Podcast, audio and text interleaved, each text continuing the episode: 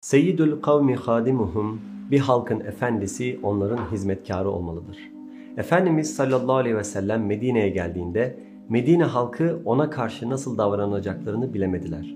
Çünkü hizmetkar liderlik kavramı onlara çok yabancıydı. Aslında günümüzde bile halkın gerçekten bir hizmetkarı olan bir lidere nadiren rastlıyoruz. Efendimiz sallallahu aleyhi ve selleme gelince sahabeler kendi başlarına bir lider olarak gördükleri peygambere ne olur bu kadar çok şey yapma, kendini yorma demek zorunda kaldılar. Ama o sürekli halkın içinde kalarak bize büyük bir ders verdi ve Medine halkı Allah Resulü'nün o alıştıkları şatafatlı liderlik tarzıyla tamamen zıt bir hayat yaşadığına şahit oldular.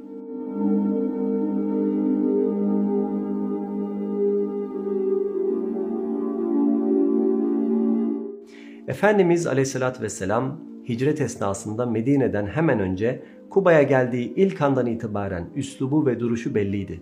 İnsanlar Peygamber Efendimizin kendisini omuzlarda gezdirip en güzel şekilde davranılmasını istemesini, herkesin onun hizmetine girmesini ve onun öylece oturup önderlik etmesini bekliyorlardı. Ama Efendimiz şehre ilk kez geldiğinde onu öyle alçak gönüllü ve öyle sessiz görmüşlerdi ki onu Hazreti Ebu Bekir radıyallahu anh'tan bile ayırt edememişlerdi.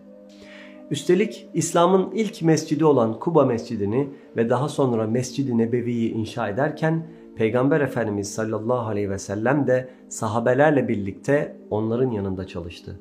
Sahabeler de tuğlaları taşıyan, kan ter içinde çalışan bir peygamberi gördüklerinde şaşırıyorlardı. Ve sadece bir iki tuğla taşımıyordu. Hayır, en az sahabeler kadar mescidin inşasında ve yapımında vazife alıyordu ve onlar için dua ederek Ya Rab asıl hayır ancak ahiret için yapılan hayırdır. Ne olur muhacirlerle ensara merhamet eyle diyordu.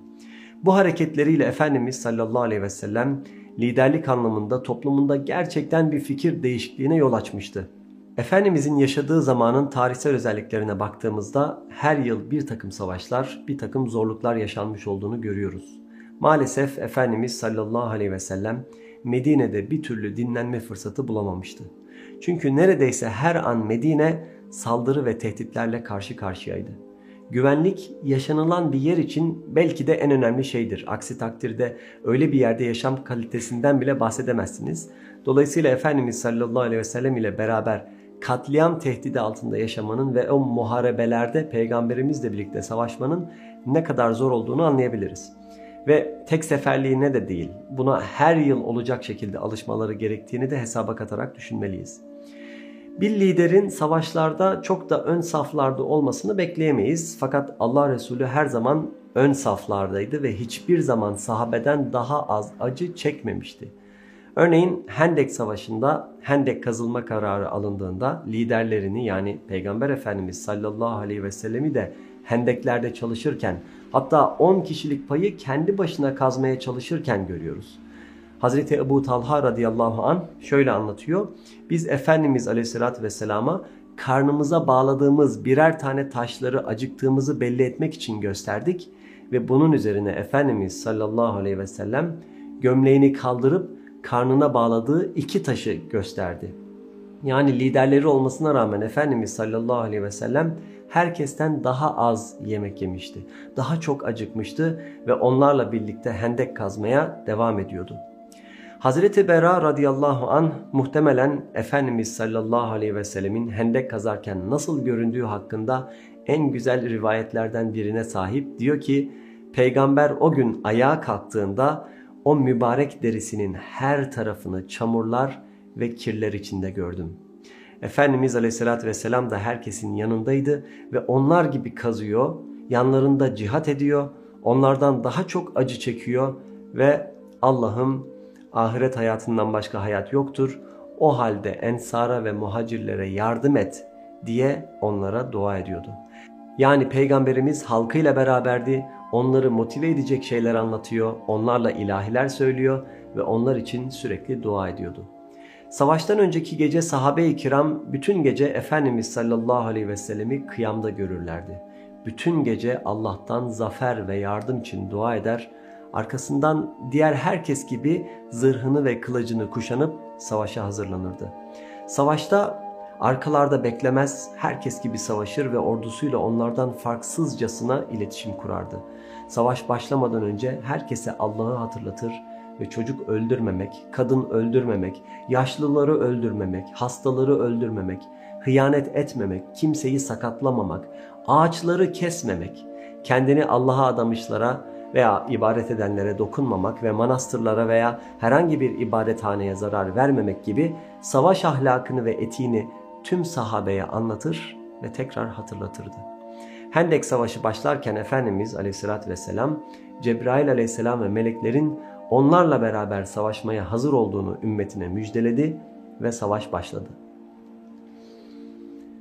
Yine lider için alışılmışın dışında olarak Efendimiz'i sallallahu aleyhi ve sellem herkesin önünde görüyorlardı. Hazreti Ali radıyallahu an bilindiği üzere inanılmaz cesaretli, fiziksel olarak inanılmaz güçlü birisidir. Fakat o bile savaş kızıştığında ve en şiddetli hale geldiğinde Efendimiz sallallahu aleyhi ve sellemin arkasına saklanıp sığınırdık diye aktarıyor.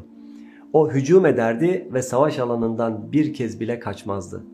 Yine Efendimiz sallallahu aleyhi ve sellem Huneyn'de savaş meydanını terk etmeyen 6 kişiden biriydi. Savaş meydanında herkesin korkup kaçıştığı, dağıldığı bir anda atını mahmuzlayıp enen nebiyyü la kezib enebni abdülmuttalib şüpheniz olmasın ben nebiyim ve ben Abdülmuttalib'in oğluyum diyerek hücuma devam etti. Herkesten daha çok savaştığı biliniyor ve görülüyordu ama kimseyi öldürmez, düşmanını silahsızlandırarak savaşırdı. Sadece bir keresinde kendisine zarar vermek için gelen Übey ibn Halef'e doğru bir mızrak fırlattı ve mızrak düşmanının vücudunda bir yara açtı. Daha sonra bu yara sebebiyle Übey bin Halef öldü. Aksi halde Efendimiz sallallahu aleyhi ve sellem savaştayken asla insanları öldürmezdi. Hatta Hazreti Ali radıyallahu anh diyor ki Efendimiz büyük cesareti ve kuvvetine rağmen savaştığı zamanlar dışında hayatında hiçbir zaman hiçbir şeye eliyle vurmadı, vurmazdı.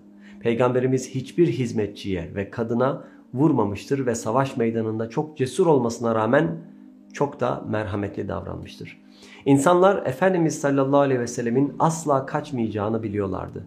Aynı zamanda savaştan sonra da herkesi kontrol eder, herkesin iyi olduğundan emin olur, şehitlere de bizzat dua eder, sonra bütün şehit ailelerini tek tek teselli ederdi.